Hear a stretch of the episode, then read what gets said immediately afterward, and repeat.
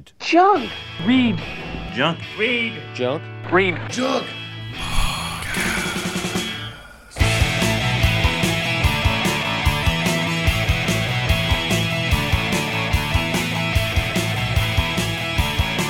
Yeah, Radio voice. you know uh, it's summer when they're rocking in Middletown. It's the Rejunk Podcast. I'm your host Brian Kremko. I'll be doing something a little different tonight, today, whatever. We got. I have a special guest, Chris Taylor, who writes for the site. You're the resident metalhead, right? I guess the key word is special there. Yeah, I've known you for a while. You uh, you played in you played in a band with all my other friends, so that's how we got to know each other. And then you, now you're writing for writing for the site occasionally. Well, every, we all write occasionally. Yeah, I, I, I write when uh, publicists want to, you know, give us promos. Hint, hint. Yeah, please.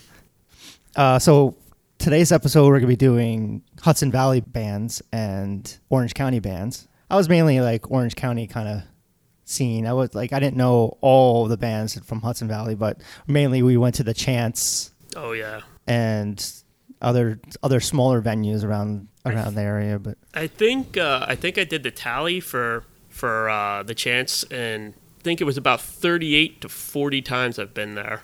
I can't even count. I mean, it was. I mean, it's probably that sounds about right. Well, I have I have uh, those giant ticket posters, so every time I went, I still have the ticket. Oh, So I, I, I counted them because that's that's what I do. I used to keep the ticket stubs, but then I just eventually decided, all right, I have no more room. I have to throw it out. Yeah, I guess I'll have to put up like a like a photo when I get back to my place. But uh, yeah, I have all my ticket stubs. Well, not all of them, just a good portion of the early years. I have them kind of uh, stuck to a poster poster board and put it up on my wall on these big like 36 inch uh, thingies. So I mean, what what music venues do you remember from besides a chance in the Hudson Valley of New York?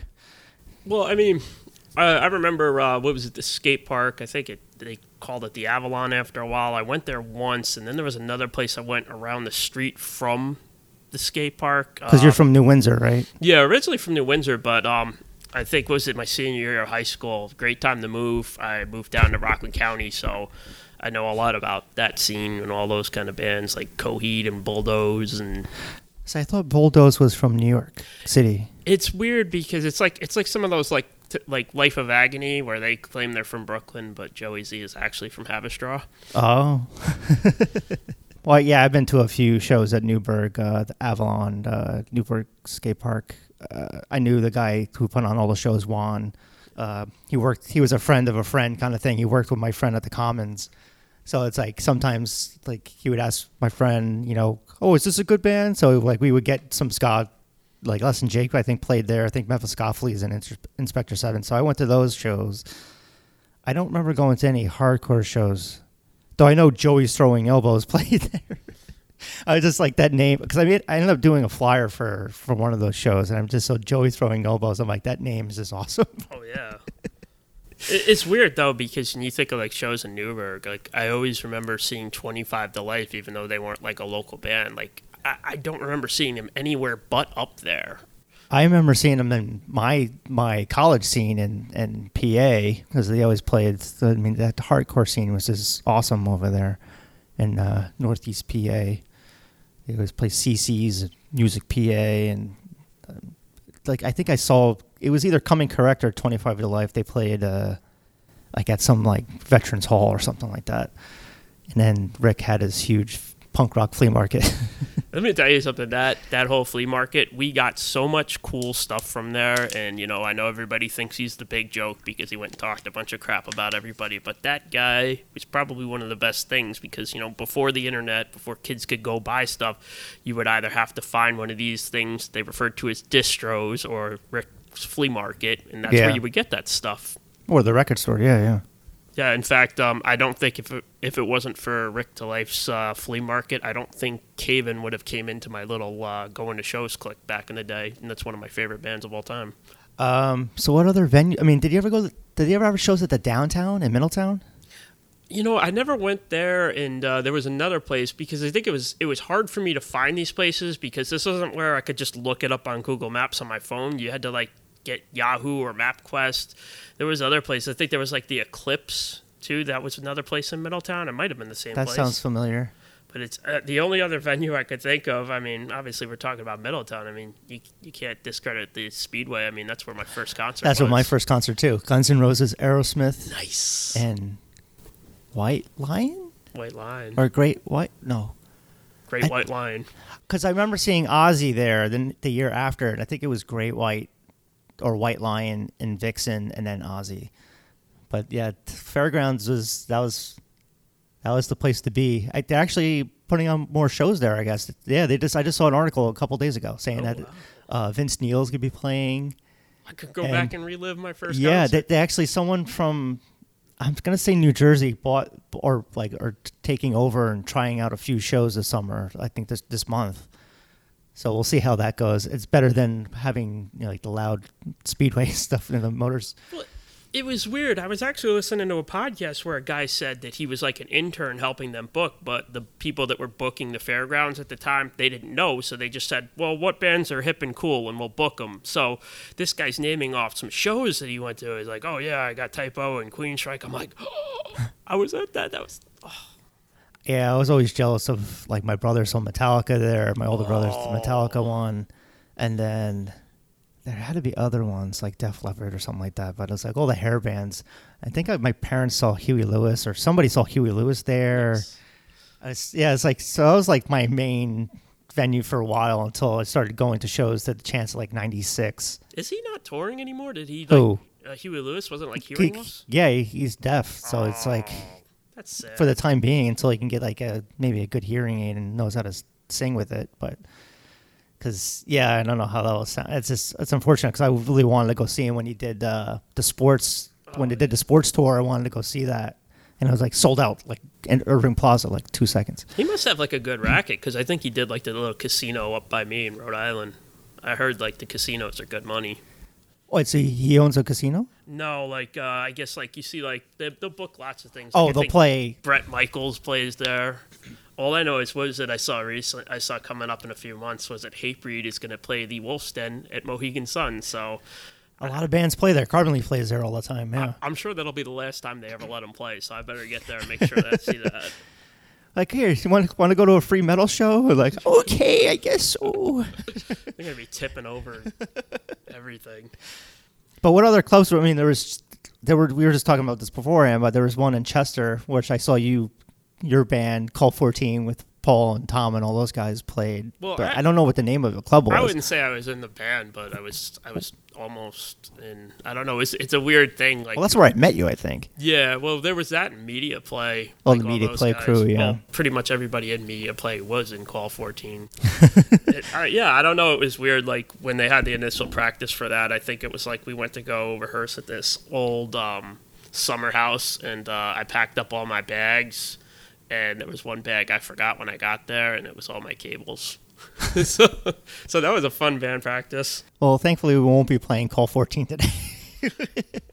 Sorry, guys. Um, let's get into some music right now. Um, speaking of the downtown, that was actually the first time I saw Perfect Thyroid play. They that was like my first introduction to ska in a way. I mean, even though they were like they play skunk, like ska funk rock. But uh, they played like it was like one of those free event things where it was outside of the downtown parking lot in Middletown. So I went and saw them play like around June or something. So it was nice and hot. That was Lettuce Boy with Inspector Gat. Uh, they used to play a bunch of shows at the Chance, pretty much every show at the Chance. Uh, they broke up, and then I think they got back together with a different lineup, and then they broke up again, and then other members went on to Lounge and the Schematics. Um, I don't really think they have too much music out besides the seven inch, which one of the songs that I just played was from that. But before them was Conehead Buddha, a band from Coxsackie, New York, the town known for the kids virus, which I very well know that that virus, Oh. that fucking thing. That uh but they kind of played like this hippie ska funk kind of thing. They were actually they played one of the first ska shows that was at the Chance. So it was Let's Go Bowling, Sergeant Skegnetti, Conehead Buddha. But I, my brother ended up, my older brother ended up getting up that album, so I ended up listening to that a lot. So, but this is from the earlier album, Easter Island Vacation, I think it's called. Before them was the guys from Cooter with Me and You, another band that was played everywhere in Orange County and Hudson Valley. And then they were from Monroe, right? I think, yeah. Yeah. Because I remember they used to hang out. All the punk bands used to hang out, hanging out the Monroe Diner. Oh yeah. it was the diners were the hangouts of punks. I didn't go to diners until I was like after like college. I was like, oh, we can hang out here till three or two or three in the morning and eat Oh yeah. gravy fi- fries and get fat. Yeah, it was good times. Well, I remember it was like the first show I, I ever played in Middletown. Um, we go out afterwards to the diner. I'm like, wow, is this how it's going to be? Everything, everybody who played at the show is going to go to the diner. Like, no, Well, then- don't don't get used to this. With Americana or what was the other one? Um, it- yeah, I think it was the Americana. Yeah, that was our go-to one when everyone would get done with Media Play or Best Buy or wherever people were working at the time. Just go there afterwards. Then Cooter turned into Autopilot Off, which I'll be playing later because I guess it was a lawsuit. I didn't even know about the lawsuit or anything. I thought they just changed their name because they wanted to be like, we, "All right, we're not going to get popular for names Cooter." so like, sure, let the other band be be called Cooter because I guess some bands from some band from Mississippi, I guess, sued them. Well, I mean, it's not like back in the day when you're naming bands, like you have a resource to look it up. You know, they, they Yeah. started obviously in like the early internet days when you search Yahoo and you just get a bunch of really bad links up front. I can't imagine naming a band. It's got to be so hard. I mean, it's hard enough naming a website. Going to read junk? Like I didn't want to name it that, but it just I'm just stuck with it because it's like Skull Punk and other junk and Read Magazine and let's just merge them together and that's what it's called.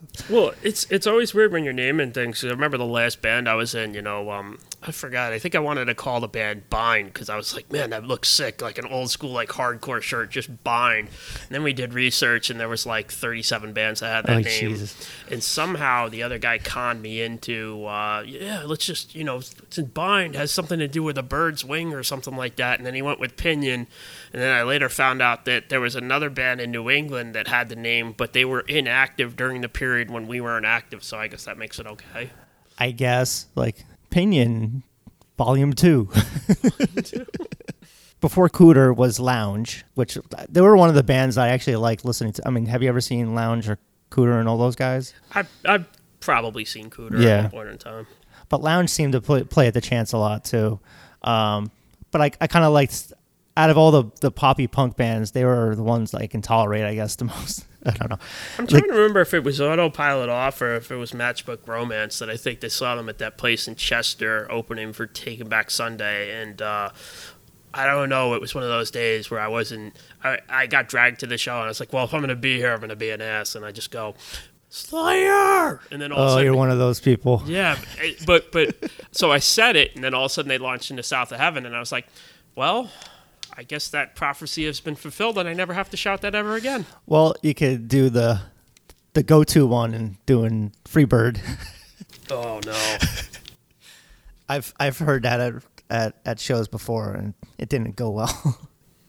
God, what if they actually play it? You're you're Like, you're in uh, for like nine minutes of agony right there, man. I guess it's, that's better than screaming American Pie. Oh, It's like it's, every time, long, long time ago, like click. yeah. What was it? The place in Chester. I'm trying to remember more about it. Like I remember it had like pool tables there. I remember it used to be an arcade yeah. before it would turn into a music venue. Because I remember playing air hockey and stuff there when I was little.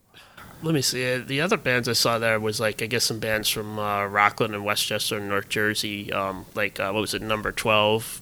Looks like you before they, I guess, kind of blew up nationally. And was it? I was friends at the time with all the guys in Sawtooth Grin. They were like a grindcore band. I don't know. It was really weird. Like you know, you come from Orange County where everything seems a lot more like rooted and like hardcore and stuff like that. And then you go to Rockland County, like the quote unquote Nyack scene was very artsy, which was weird because I was more of a straight up metal and hardcore guy. So I don't know, it's kind of weird. Like they were always like on a weird different trip and stuff like that. You were straight edge or no? Back in the day, oh yeah. I Yeah. mean, now now I'll have an occasional beer, but yeah, that's that's about it. I'm the only one left. You- You're better off, trust me. Yeah, I'm like, "Yeah, I'll drive. You know, you guys want to? That's fine. Like, I'll go to bars and stuff, but I don't feel like being like, no, Well, I mean, get that poison away from me. well, I mean, there's downsides. I mean, I could I could probably share a story about loading out from a club once, but I'm not sure that this is uh, that's G rated enough for this podcast. I'm trying to think. Was there any shows at at Paramount Theater? It's like that seemed like a big theater that didn't really have any big bands. It was always like they would have like one show a year in Middletown. Yeah, I don't think I don't think they they had our kind there. Yeah, I think it was like big. Yeah, I don't know. It's like it's like it's such a classic theater, but they never had never put on any shows there. I always thought Middletown would be a great middle point between New York City and Poughkeepsie. It's like Newburgh for a while, but then it was like there was nothing really in Middletown. Like sometimes there was like there was a show in Walden, I Yeah. think, and then New Paltz and Woodstock. But I I really went to those. Um, I think I went to SUNY New Paltz once for a ska show that I won on the radio show. I think I called up and won tickets or something. Well, it's weird because you you had like stores like I remember in a while in Newburgh. Like I was just talking to somebody about this the other day. Like there was uh, what was it Big Boy Records? They Oh like- yeah, yeah. And, and Marlboro because uh, Yeah. my brother, my my brother lived right- right down the road, so I used to go there. I'm like, oh, this shit's overpriced, but I, I, you know, I would. I you got to stay in business somehow. I I would give anything to go back there. I remember one time we were driving to the Chance. We hadn't been there in a while, and we drove by, and they were like packing up. I was like, "Oh, yeah, this is my fault for stopping to go." But I think this is a shit location. yeah. Well, yeah. I mean, Well, the, also the you know the rise of downloading too. Sorry, Well, what was it like? You know, when you have that, and then you also had, um, you know, Rock Fantasy still there. Rock Fantasy, yeah. I Are they know. still are they still there? I yeah, I think so. Are they just selling pinball machines? Is that what it's? They have like a pinball Hey. thing. Uh, pinball machines and pop bongs. That's that's, that's Yeah, their, yeah. That's their money. I used to, yeah, I used to take rides up there because it was either go to Media Play where they didn't have the album, or try Rock Fantasy, or do the long drive to Vintage Vinyl, which you Oh. still go to, right? I, I was tempted to go to today, but I said "Y- you, you got to stop. Did they still have the record albums in Beach Haven? You were just there, so it's, You know, I didn't I didn't see them. that was always like the where is it the uh, Museum Village or no? That's not that's Monroe. What the hell is it? The Bay, Bay Village. Bay that's what Village, it, the Bay. Village. Yeah. No, I didn't see any of that. Because they used to have record stores. I'm like, oh, to, sometimes they would have like cool imports, so I'd go get some stuff there. Yeah. Have you ever seen any shows at, at Beach Haven? Actually, it's weird. When we were driving down the street, we saw some people, you know, tr- playing a, like a private party, and I wanted to kick out the gyms and just hop off the bike, you know, rip a solo, and then get back on and just go. drop drop the mic and leave. Yeah. My my parents and we were we weren't old enough. I think it was at the the catch or something like that. They had the toasters play, Oh, and my parents and and my, and my uncle went in, and because we couldn't, we were in 21, so we were kind of like just hanging out in the parking lot listening. And then finally, when we were 21, there was some band called the Ernies play at another venue in Beach Haven. But I've seen them. the Ernies, That is weird. did they play at Beach Haven or somewhere else? It was probably. It, I want to say uh, because my family gravitated towards Beach Haven, like I don't know a little. We weren't at the same show, were we? It's possible. I remember. Yeah, I think it was the Ernies, and at one point they're they're playing, and they let us like strum their guitars. there was only a few people there and we were all kind of skanking, and then like they, they're they're a band that like they played ska music, but they didn't want to be associated with ska, or like they wanted to be it was like they wanted to be more like a 311 type. I guess they still put play shows every once in a while. So I was like looking them up recently. I'm like, wait, I remember that band. All right, let's get back to some music now. Um, what the hell's next? Oh, this is 99 cents, Odd Man Out. These guys, I think they were from Goshen, I think, but they used to play the Avalon a bunch. oh yeah, Um, I used to see them walking around. I'm like, hey, it's a guy from that band. that I- place that place was weird too because you go to the shows right, and like for those that don't know or don't you know have forgotten since, you'd be watching the show and there'd be people skateboarding around you, so Yeah. you'd always have that uh, that risk of getting hit by a skateboard, not just being hit in the pit. That's kind of similar to, uh, yeah, I've been to definitely shows where it's at skate parks. I kind of like that. I also, the one that I used to go to all the time in Wayne, New Jersey was Skaters World. Oh yeah, yeah. and it's like you go you can go roller skating or you can play pinball and video games and like i've been playing with like playing video games next to all of my friends and bands and stuff it was awesome i don't know i, I don't know what the hell happened to that club, club but it kind of kind of fizzled out towards the early 2000s it seems like a lot of our scene did fizzle out towards the 2000s for me I, or maybe i just grew out of, of some of the music Well, it's weird because I drove by uh, Elizabeth, uh, New Jersey, uh, where they had uh, Rexplex. Town. And, yeah, E Town. and uh, that's where I saw the infamous Hellfest 2004, which was the last time they held that festival in America. For those that don't know, I know there's a Hellfest in France, but this is different. Uh, this was one that was started upstate New York and Syracuse, and it was mainly like hardcore and punk, but then it kind of got a little more metalized over the years. And they had this giant festival and uh, it was at this place Rexplex. It was like an indoor park, and they had like soccer fields and stuff like that. And it was just a, it was just such a weird thing. Like six bands into the first day, some dude jumped from like the rafters and broke, shattered both his legs, which is probably why we can't have those anymore. And I just remember like uh, it was Saturday night, Killswitch Engage was headlining, and people are like windmilling and spin kicking, and people are getting laid out. They're going in with the with the stretchers and people are windmilling around around the ambulance people, and I'm like, oh, this is this is. I used to be the guy that would just start the pit and then quickly get the fuck out. ignite.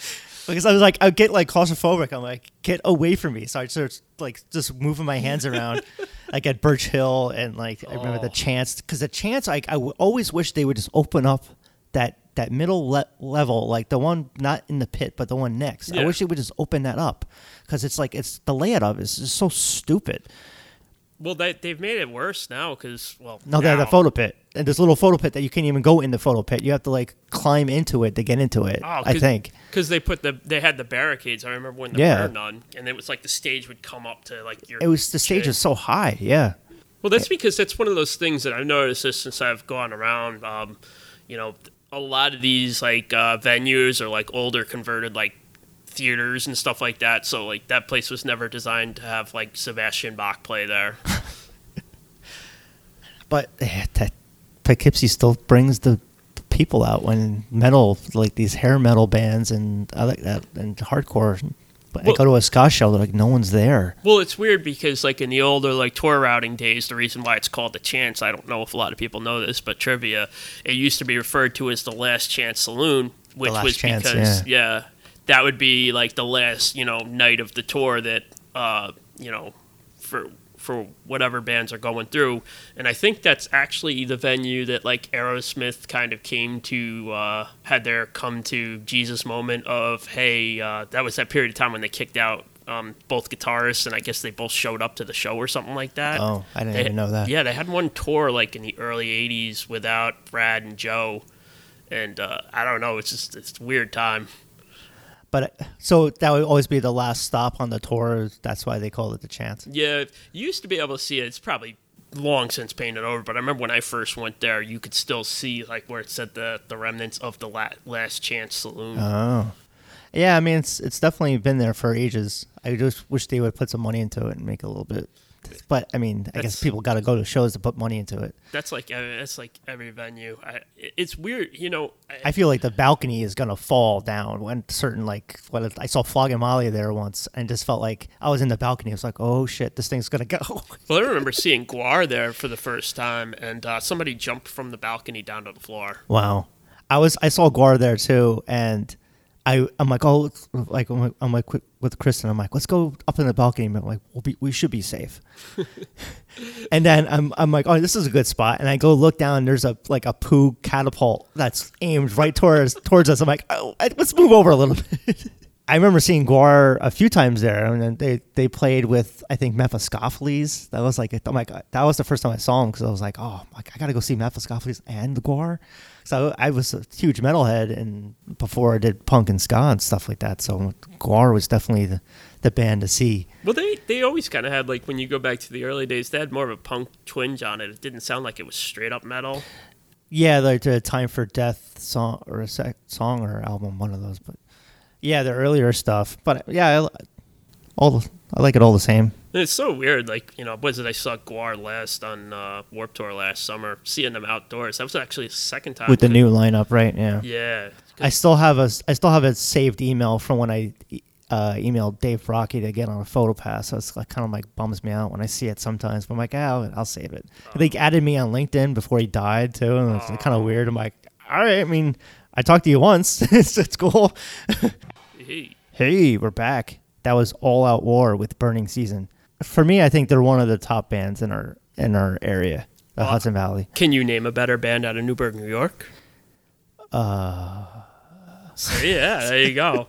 it's weird because like I remember because I was going to school up there because I lived in New Windsor, and we went to school in Newburgh because it was in the Greater Newburgh School District. I don't know what's so great about that, but um, there always used to be these legends. There was this one kid that we knew. Um, his last name was Antonelli, and they all used to rehearse on this one street, and we used to hear about this band, All Out War, and uh, you know, we didn't. I didn't think that they were gonna be like one of my favorite, you know, bands, you know, from Hudson Valley hardcore. But you know, there always used to be the things. You know, we'd see them at the Chance and stuff, and then uh, if you had the privilege of driving through Newburgh, you used to be able to see the All Out War car. Oh, really? Yeah, it was just it was just some weird broken down car that had like All Out War written in graffiti. Was it their their van, or was it just some random car that had All Out War on it? You know, I never know. I mean, I've never seen it at a gig. I just always knew that it was somewhere in Newburgh. It might still be there. Probably.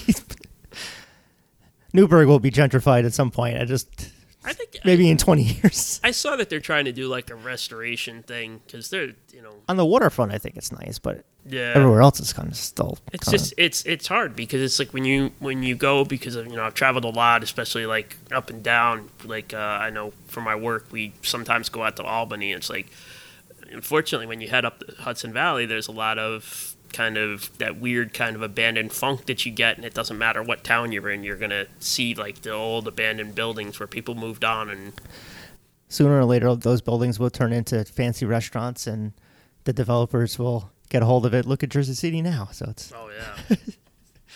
um, before that we heard beefcake which i guess they're one of the i don't know if i ever saw them live but i know that they played all over the place uh, towards the 2000s and i don't know if they played in 99 like 99 or and then before that was autopilot off and then uh, a ska band what's your problem brian which i'm friends with those guys now. So it's, they just reunited a few years ago for apple stomp. Um, one of the guys in the band works for live nation so he books all the shows at gramercy theater and he used to do bronx underground. I don't know if they still do the bronx. I think they shut down uh, operation i guess at bronx but Yeah, I think uh, 2008 we were trying to we were trying to get a show there. And I think it was like there was either some weird thing about getting on there, and we couldn't we couldn't pull it off. oh really you guys weren't good enough they didn't make the We cut probably weren't good enough. I mean, we played uh, we played a place in the city. Oh, what was it? Um, uh, the place we had the rejunk party at. oh uh, Otto's Yeah, we played there twice. I think the first time we drew four people. Otto's is such a weird it's such a weird club but it's it's so tiny but But it's it's it's a fun place. I mean, once you get people in there, because I think the Yeah. second time we we I guess we were playing good and people liked it, so they kept gravitating towards the back room. We're like, yay! but no, that when we did that when we did the Rejunk- rejunk party, that was fun. Yeah, it was a, just the right size. Of I thought there'd be more people there, but some people like bailed at the last minute. But Yeah, it was fun though. Yeah, it was fun Boy. George, they're, they're so great. Well, I mean that lineup changes now, right? yeah, they have lineup changes. Yeah, I know. Did you listen to the podcast I did a few days ago with Roger? Yeah, just talking about yeah. It's just it seemed like they just change up the, the lineup all the time. But they had they had the one lineup going for a while. But I'm trying to think what else we can talk about. I guess we could talk about the whole like weird Nyack thing. Um, What's the weird Nyack thing? Because I mean, I don't know. It's weird. There was a uh, there was this one one place there. It was called the Nyack Center, and it had two different things. It was the Nyack Center was the building, but they would have an after school program called the Back Door, and this was like a Nyack schools thing, but I guess it's more of a greater thing. So the idea was on a Friday night, you know, kids can't go to bars, so they'll go see this. So it wasn't always a show, but sometimes it was sometimes it was a drum circle or sometimes it was a poetry reading but uh coheed and cambria actually got their start there as shabuti so Wait, what was their name? shabuti Shabuti. Is that like a? Shab- uh, I remember thinking of like Family Guy and they were singing Shabuki, Shabuki, Shabuki. no I don't, I don't know where it came from but it was just weird like i remember going in there like at least once or twice when they were playing and there was like 30 people there and it's like mind-blowing thinking that they're playing like pnc bank this summer the theater down there Yeah, they're. I, I- guess without a doubt, they are the most popular band in our area. Well, Like, it- like the, the Hudson Valley. Yeah, I mean it's weird because I remember the first time like I found out about them changing the name. Uh, it was actually the first show I ever played in between the fairgrounds and what is now Alto Music. It was like a roller skating rink at the time, and uh, we're we're getting there, and uh, there's all these other bands like Sawtooth Grin and, and a lot of other bands, and there's this, and they're like, oh yeah, Shabuti's playing, but then I see these T-shirts. Yeah, and see these T-shirts. It's like it's a radio, and then it says Coheed and Cambria. And I remember, like you know, we were really friendly. You know, like I mentioned earlier, we went to the diner afterwards, and uh, I remember like we're we're riding back, and I'm like, man, how douchey was with that one band, Coheed and Cambria. They didn't even play, and they had T-shirts. And then the guy, the guy in my band, explained to me, well they're getting courted by Equal Vision Records, and they're being they were asked to change their name, and so yeah, so technically the first show I ever Ah. played for uh, was Coheed and Cambria. I don't think I ever saw them until they were on the Warp Tour. I my friends were into them. I'm like, because it wasn't really my thing. I for, for a while I thought the singer sounded like a girl. I thought I thought I thought it was female. It's, it's the same thing with Rush. I'm like, I thought Geddy Lee sounded like a female. I'm like, oh wait, that's a dude. Oh okay. well, fun trivia about Claudio uh, because uh, I went to Nyack High School for a year, and he was in one of my classes, and he dressed like a weirdo. Um, I don't know, like with it was, one, you know, it, it was like a weird hippie thing. Like they wore like I don't know if it's like bell, like bell bottoms. Yeah, no, something weird like that. He had dreadlocks. It was really weird. But yeah, no, just seeing them kind of rise up, it was interesting because I didn't think that they were like a big national act. I'd seen them at the Warp Tour, but it wasn't until I saw them open for Thrice and Thursday at Roseland, and I was just like, wow. like hey, I know that guy. Hey, hey, buddy. Yeah. well, I don't know. It was weird because I, th- how I knew that show was bigger was when I was walking in. We had to, you know, when for those that don't remember Roseland, you'd have to line up around the block, around the building, oh, and as God, I'm, that was annoying. yo, oh, yeah. But like as I'm going by, I'm seeing all these Nyack people. I'm like, wait, why isn't that person on the guest list? That guy actually sang on the first album. Why does he have to wait online? It's like I, I, I had I had like a love hate thing with Roseland. It's like some shows it was great, and you know some of it I just couldn't see anything. Oh, it was it was that weird thing too when you'd be standing there like waiting for the band to come on. All of a sudden they come on, everybody just push you forward. Yeah, and like I go just I ended up just going all the way in the back. It was a huge fucking club too, but uh, it just was like the sight lines, and it was I would get too hot. I would go stand on the sides when, uh, on the benches, like the chairs. Like that was usually the go-to spot I would try to go for, and if not, I'm like oh shit, not to go in the crowd. Well, it was. I guess it was easy because you know we're from we were from upstate and stuff like that. You know, I guess technically that makes us Bridge and Tunnel kids. Yeah, definitely. I mean, so, but it was like easy to get to because you just shoot down. What was that like fifty seconds? it was like in fifty somethings. Yeah. And they had that sweet parking garage, you know, at, early on where you could just go park it yourself, and then they tore it down, and you had to hand your keys off to some. I don't remember that. I don't remember parking. My, I mean, my venue in the city was the wetlands. I mean, that was Oh, yeah. that was you just drive all the way down. And it's like, oh, we're getting close to the World Trade Center, and you know, kind of thing, and just park it. It's Like on Sundays, it would be good because it would be like not, I, I guess, free parking or something. I don't know, but yeah, wetlands was that was the place to be for ska shows for me. It's weird because when you talk about like the early like things for like punk and hardcore in New York City, it's like people don't really you know put attention to clubs like Wetlands and some of the other places. They're like their first inkling is all like CBGBs, and it's like they're, I they're Coney Island High, and then uh, the Tramps was one. I don't the Cooler. I don't think I've ever been to the Cooler though, but those are the those are the three the wetlands. Yeah, the, those were the ones, the big what ones. was the one that was the church Oh, that was the Limelight. limelight? Yeah, that's it. That is now like it was Grimaldi's Pizza and like fancy stores now. I'm like, Well, it's so it's so weird. Like I remember like uh, passing by the last time I was in the city when uh, when that one club that Andrew WK owned for a little bit. oh, um, yeah, I know what you're talking about. I'm trying to think. It's it was downtown by Chinatown. Yeah, it's I guess it's no longer, but I passed by. San, Santos Party House. That's yeah, it. that's yeah. it. But I remember passing by CBGB's and just seeing that John Varvatos sign, and I'm like, I saw Converge there, man. What the hell? um, let's get back to some music. Uh, I don't even know where the hell I am. Uh, I think we're playing the Schematics now. They were the band that kind of after Lettuce Boy, they would kind of play a bunch of chance shows I would see. Some of their songs are decent. I, it was really kind of hard trying to find music for them. I, th- I found it on YouTube. Thanks to YouTube and like a few other like Orange County uh, punk and hardcore compilations for the music for this podcast today because it was kind of rough trying to find some stuff. And that was Matchbook Romance. I guess they were another popular band. I- I mean, I didn't like them, but Well, they, I, if I remember correctly, they I guess they got some kind of national notoriety because They were on Epitaph. Yeah, they I did do remember seeing their video on Fuse. There was a period of time when Fuse was like kind of cool to like uh, punk and metal. You know, I'd, I'd Yeah, they had certain shows. Yeah, the guy that the guys that do I think going off um, track podcast. One of the guys did stuff something on Fuse.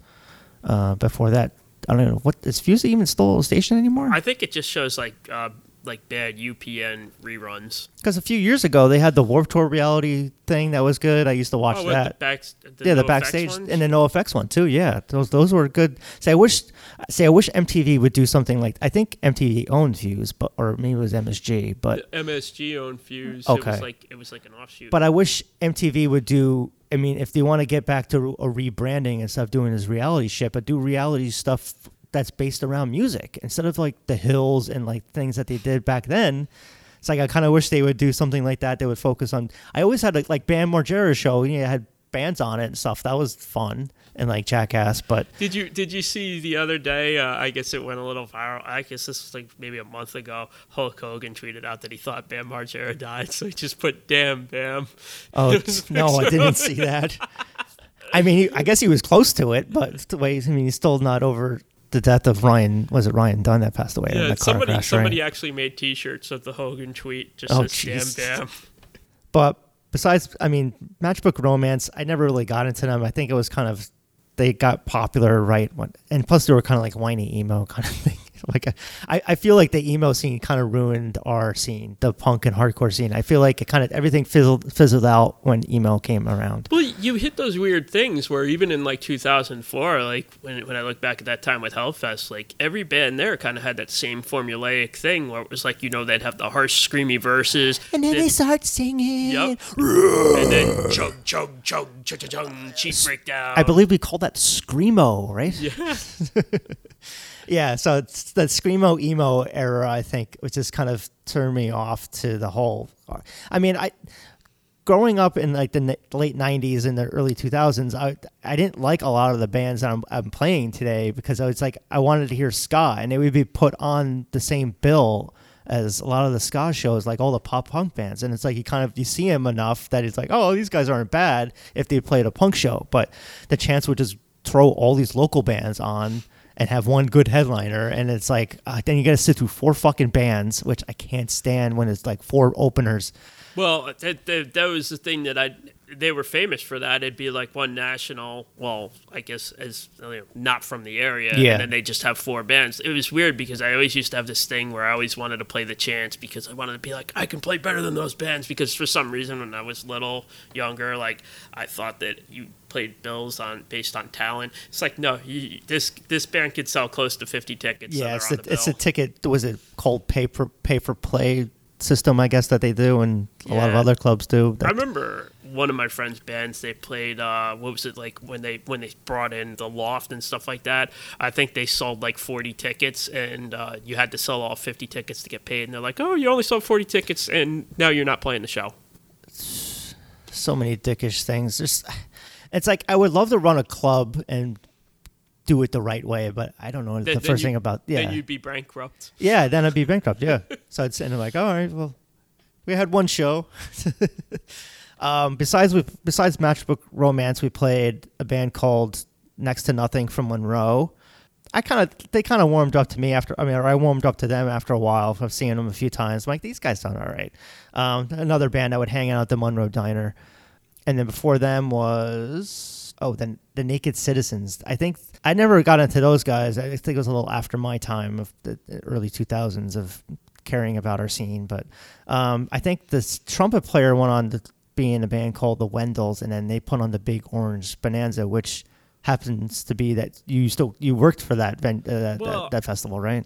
No, so I, I wouldn't say that I worked for the festival. Um, I had a friend that he did live sound, so um, I would help him out every now and then. Like most of the time, he did like North Jersey cover bands, but then he told me he's like, you know, I don't know if you're gonna like the music, but I got this gig doing like a punk and ska festival, and I was like, hey, punk, it's close to hardcore. I can deal Yeah. with this. I didn't realize what we were going to be in for. We ended up getting there. Like, we did sound for the main stage, and uh, the generator didn't work. And the kids that put on the festival, they didn't know how to turn it on. So we had to get a guy come in. So we were like an hour and a half, like, late. So we start up, you know, it was weird to me just because, you know, I, I don't know, like I have these weird hang-ups on things. Like, so learning how to mic horns was weird to me. I'm like, well, I'm like, well, they can move it around. So what do I have to move the stand around for them? And then there was another band where a guy played a ukulele, and I'm like, come on, that's not even a real instrument. That was King Django, yes. Oh, so I guess I guess maybe I should go into this whole thing.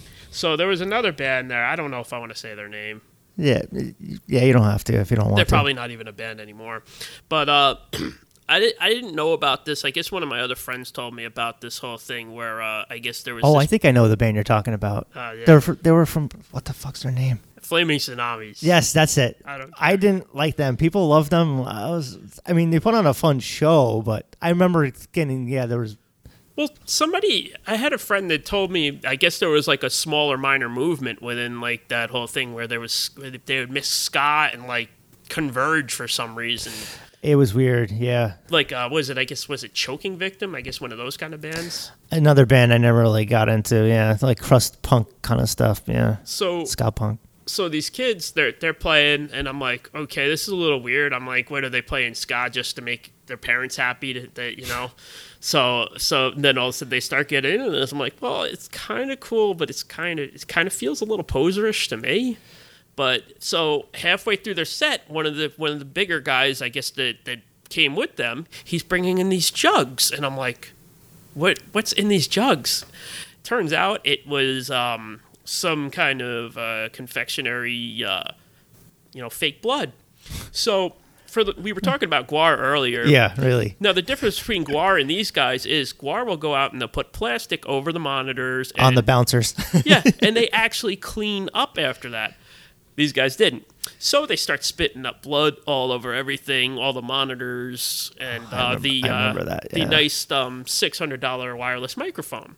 So they they're done, and they're all like, "Yeah, we had a great set." We're like, "You just spit blood all over these cables and monitors," and I was nervous because Were they ruined? um, it took him like a week and a half to get him actually clean. I felt Wow. bad. You know, Dave, Dave's Dave, the sound guy's a real nice guy, and I, I felt bad because he was really pissed about it. But whatever. I mean, he did get paid, but we we had like for the for the later acts in the bill, like King Django. Um, I'm trying to think of the other guys. Well, one of the smaller bands I played with there that is probably the most popular band I played it was the Menzingers. I mean, they played. Now they're like huge. They might have, yeah, they might have played after them, but I just remember King Django was coming up, and He played. us- He played close to last, and like Westbound Train Yeah, played. West, Westbound Train, and then there was um the other band. I see them play up in Massachusetts at the middle at the Middle East all the time. I'm trying to think of what other bands. I I wonder if there was a website that had all these photos that I took. Plug, plug, plug. Scoutpunkphotos.com. But no, like we're we're we're getting ready. We have the stage plot for for King Django and uh King Django. King Django. Django. Django. Okay, my like bad. Django on. Ta- J- yeah. King Django Unchanged. Yeah, no, and I'm nervous because I'm looking at the guy and he doesn't he doesn't look like the kind of guy that you want to piss off. So I'm standing here with a six hundred dollar wireless microphone. It's covered in blood, and I'm like, oh my god, I have to clean this up, or this guy's gonna, you know, have our heads. So we're trying our best to clean it up, and he comes up and he's trying to sound check things, and he's got this look like we we've already lost this battle. You know, like there's there's nothing we're gonna do good. So I'm in the bathroom, you know, while everybody else is doing thing, trying to clean off this microphone, and it's like one of those, hey, you're probably wondering how I got here. One of those moments, but after that, everybody else was pretty good. Uh, Wait, yeah. did the Slackers play there? yeah, the Slackers. That was the other I band. I don't think I saw them. I think I had like a m- huge migraine and ended up leaving. I think I saw Westbound Train and King Django were the last bands I saw. There. Yeah, King Django played, then Westbound Train played, and then, There wasn't uh, that many pe- people there. I was like, this supposed to be this like he was like bu- he, the guy that put on the show was like building up. It's like, oh, it's gonna be a huge festival. It's like come out and shoot it. I'm like, oh, sh- okay. I'm like, I got nothing going on. It's like right up the road in like Circleville or Yeah, somewhere is it that random. Yeah. Yeah. it's like some park kind of thing. So I'm like, all right, I'll go. And uh but then I get there, and I'm like, there's not that. I mean, it was kind of spread all over the place, so it was kind of hard to tell Well, he probably never had another one of those, right? I looked it up, and it's, it's apparently they had one in 2013. But I, I don't know if it was in Circleville. Maybe it was, but I don't know if it was any ska bands. But it was like, it seems like it's something they do you know, for just with the Hudson Valley bands and stuff. I can't imagine that could have been like too much of a good guarantee for the band. I mean, like, if they had it in, say, hey, you're going to give me X amount of dollars. That's that's why I'm like, hey, you probably never had it again. I don't know. It was weird because after they finished up, um, like uh, the Slackers when they finished, they actually I, I was really impressed with them because you know it was like one of those things like it was getting dark out and they were like they were like walking around the crowd with the horns and stuff like Yeah. that. The crowd was really into it. That well, whatever left was left of the crowd. Yeah. But I remember we're It was like an all day thing too. So Oh, yeah. in in the sun, yeah. Well, I remember like we're packing up, you know, everybody, you know, usually when you go to a show, your show ends, you just walk out and leave. It's like you, sound people, if you're doing it in the middle of a giant field, you have to roll up cables and stuff like that, especially once they're still soaked from blood from Oh, the flaming tsunamis. Thanks, guys. But like we're sitting there, and uh, you know, the weather was nice all day, except you could hear a little bit of thunder in the distance oh, and you were like, "Oh crap! I've never rolled up cables faster in my entire life." When all of a sudden it was like boom, boom, like really loud. We get there, we're rolling up the cables. All of a sudden it's like, "Oh crap!" Get everything. We wedged everything in the truck. We shut the doors on the truck. It starts downpouring. that was close. Yeah. I, I tell you, man, I don't miss r- rolling up cables, but you know, How long did you do the sound stuff for? It was. Uh, I mean, it was just. It was. Um. Whenever he needed me. Um. I'm trying to think what the name of that water park was in Jersey. I think it was the former Action Park. It was like Mountain something. Mountain Creek. Mountain Creek. Yeah. Yeah. He did a couple live shows there with. Uh. My with, first Warp Tour was there Oh really? In '96 or '95, one of those. I guess I could. Blink that. 182, and it was weird. Like going on some of the rides, and it was like, oh, there's Angelo Fishbone and NOFX going on the rides. I think the Misfits played there too. I don't know if they played that one, but they probably played there.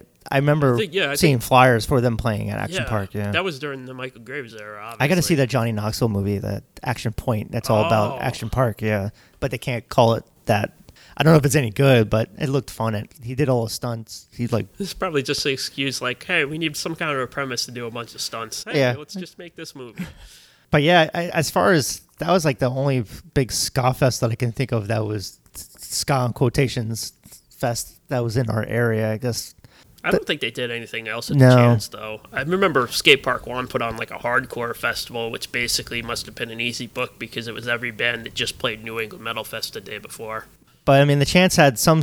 They had like certain tours would come and stop by, and then sometimes they'd do great because they would have like Less Than Jake or one of the bigger ska bands on. And then early two thousands, we saw English Beat, and maybe there's maybe like fifty people there. I'm like, what the fuck? Like, why don't people come out not come out to shows? I'm like, there's got to be expats in Poughkeepsie or like Jamaicans, obviously. And like, you go to a reggae concert at the Chance, there's a ton of people, but for certain bands, it just won't come out. Sometimes it's just It's timing. frustrating. yeah. Yeah, I mean, it's like if you have everybody wants to go to a show on Saturday night, but bands can't just tour exclusively on Saturdays, you know, and stuff. Doesn't work that way. Yeah. All right, let's get back into some music. Um, this is going to be the more angrier stuff that you kind of listen to still. I kind of grew out of the metal and hardcore. Unless I'm like at the gym or something and pissed off in the car, like then I'll put on like Hatebreed or Madball or something like that. Or Coming correct. it was a uh, what Gnostic Front does. Agnostic Front. Yeah, basically. It's all Rick, it's New York hardcore that's got the same. Yeah, Rick Rick Ta Life basically ripped his whole shtick off of Roger Miret. I Yeah, mean, pretty much. Yeah. uh, That was Bulldoze. Um, they were from New York City, but you said they were from Rockland, right? I think he had a record label that was based out of New City because um, I th- actually I remember having Hatebreed's Under the Knife was released I think on his record label and that was through New City. Oh, okay. I remember seeing them at CC's at, at Music PA uh, after he just got out of prison. So like, I don't even know. I don't even know that story. But my, my friend Frank was like, "Oh yeah, that guy just got out of prison." I'm like, "Oh, I, I guess I shall take some photos of those guys." Well, it was weird because they played one show in Rockland uh, with Coheed and Cambria. I know that sounds completely bizarre, but um, kind of differed demos a little bit. Yeah, it was weird because it was during that time period. I, I guess I didn't go, which was weird because the show was maybe like five minutes over the hill from me. But something went went foul, and this the story is that Bulldoze beat up the entire bar and Coheed too. So that's why there were no more shows at Shots in Orangeburg. Thanks, Bulldoze. And I don't know. I think that might have actually been the last time Coheed actually played in Rockland. Wow. You think they would come back and play like some kind of like a welcome back kind of thing. And I don't know where you can play though. Well, it's weird because I always used to remember there was always this old lineage that one time uh, No Doubt played at Rockland Community College. So I thought it would make perfect sense because it's a big place and Yeah. Coheed could play there, you know. But or Ramapo. I mean, Ramapo has something. I know Ramapo has shows, but I don't think I ever. I don't think I ever went to a Ramapo show, and I went to Ramapo.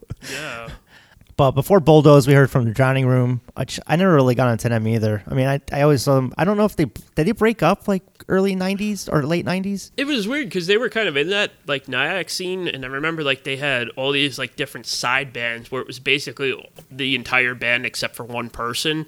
So I think like I remember seeing them when they were my own worst enemy, and then there was another side split band of that. But I actually just found my old Inner Dam Drowning Room and Eye to Eye Seven Inches. Wow, you kept all that stuff. Yeah, I, I'm, I'm shocked I still have it too. I'm like, I c- every once in a while I get like a st- CD stack of of promos. I'm like, all right, I just need to get out of my apartment, and I just like would sell them or something. But I'm like, what am I supposed to do with promos? After a while, it's like this just builds up. I'm like, I, as you can see behind me is like just Blu-rays and DVDs. But I mean, those are ones I want to keep. Yeah. So I mean, all the ones I sold too is I'm gonna need another another apartment just for promos. Yeah. like you're not supposed to sell them. Like what the fuck am I supposed to do with them? Throw them away? Send them back? Yeah. well, there was, there was one store I went to in uh, down in the city. oh, they would sell the promos there. Yeah, everything was the whole store was all promos. I mean, that was like, yeah, they would call it imports or Yeah. I, I don't know if vintage vinyl sold promos, but if not, they probably would at least told you that that it was. No, there was a place in Rockland though, Tapesville, USA, where they would they would sell that stuff. tapes.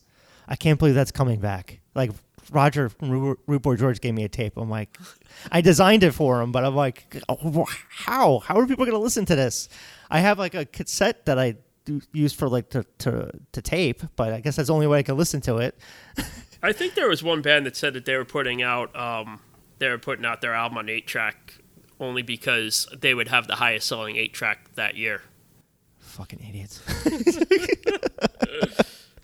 um, besides Inner Dam and Bulldoze and Drowning Room, we also heard from Jerk Magnet, another pop punk band, and Joey's Throwing Elbows. Again, great name. Have any other stories about Coheed or anything like that?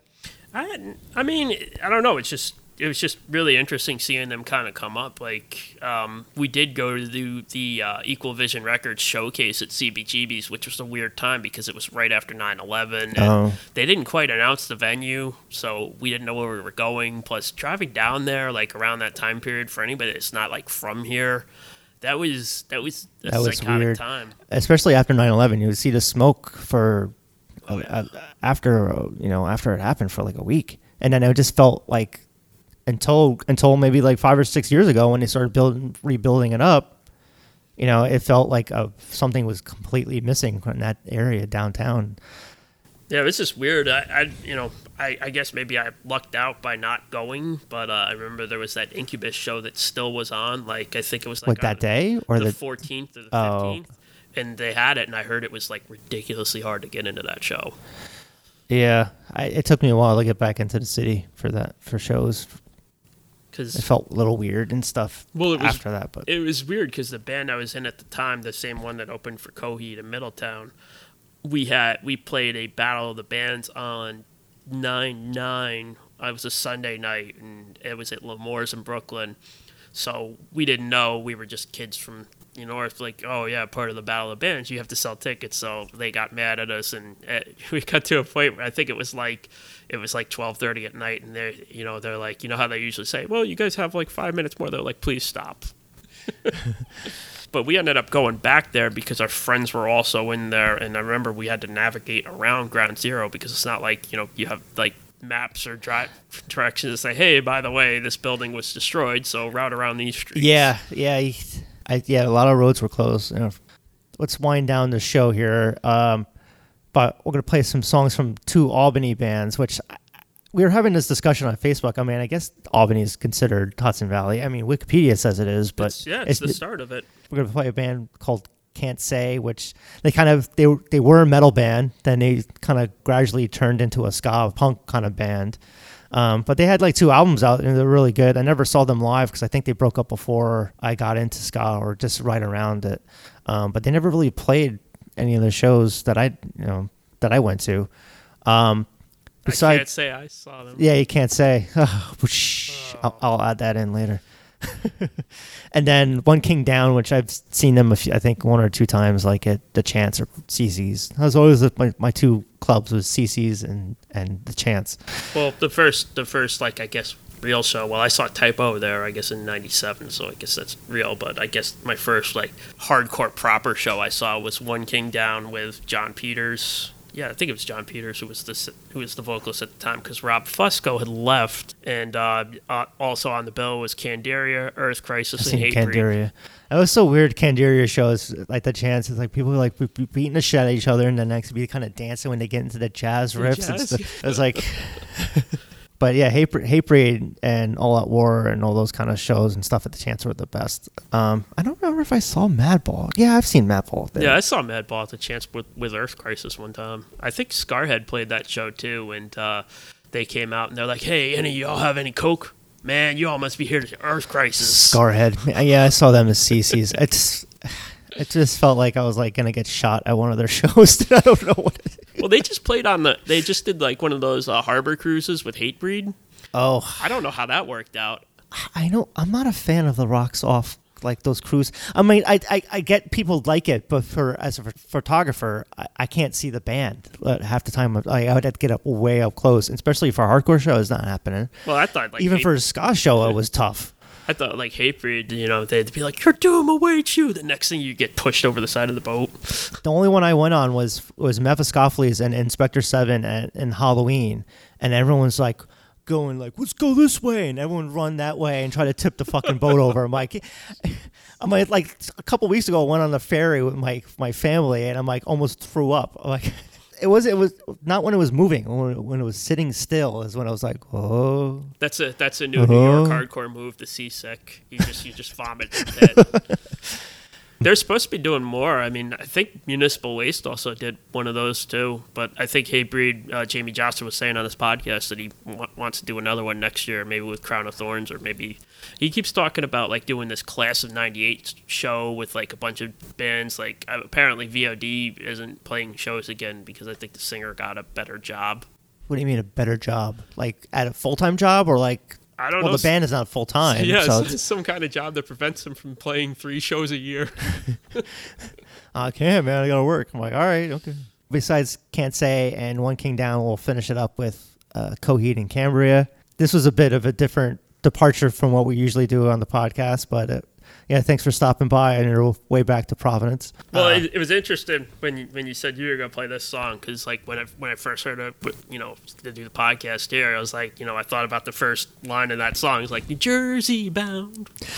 yeah, it's like the only song I really know from Coheed. I'm like, honestly, like I never really listened to them. I would, uh, my friends would listen to like this one, "The Devil in New Jersey." I mean, Um, I've followed them for like most of their career, but they kind of got weird maybe like two albums ago for me. So, but uh, I heard one of the new songs, I guess, for the thing that's coming out in September. It sounds like it's like a return back to form. So oh, I guess I can hop back on the train and be like, yeah, I've been here since day one. but yeah, I hope you enjoyed the, our ramblings and playing somewhat good music of the Hudson Valley. I know I felt like it. I know you know I grew up here. I want to you know give something back to the bands that I listened to. You know, either voluntarily or or like being forced to listen to it because they opened up for a band I wanted to go see. But um, you know, I wanted to give back to the Hudson Valley since that's my area. yeah. So, uh, in a few days on Saturday, I'm going to have a podcast that's going to be dedicated to my dad. Uh, I'm going to be playing a lot of classic rock and some ska and some oldies. So, that should be uh, a fun episode if you're into that. If not, I totally understand if you don't want to listen to it, uh, since you can just listen to it on the radio. But trust me, it's some good music. All right. So, great episode and have a good one, everyone. Bye. Peace out.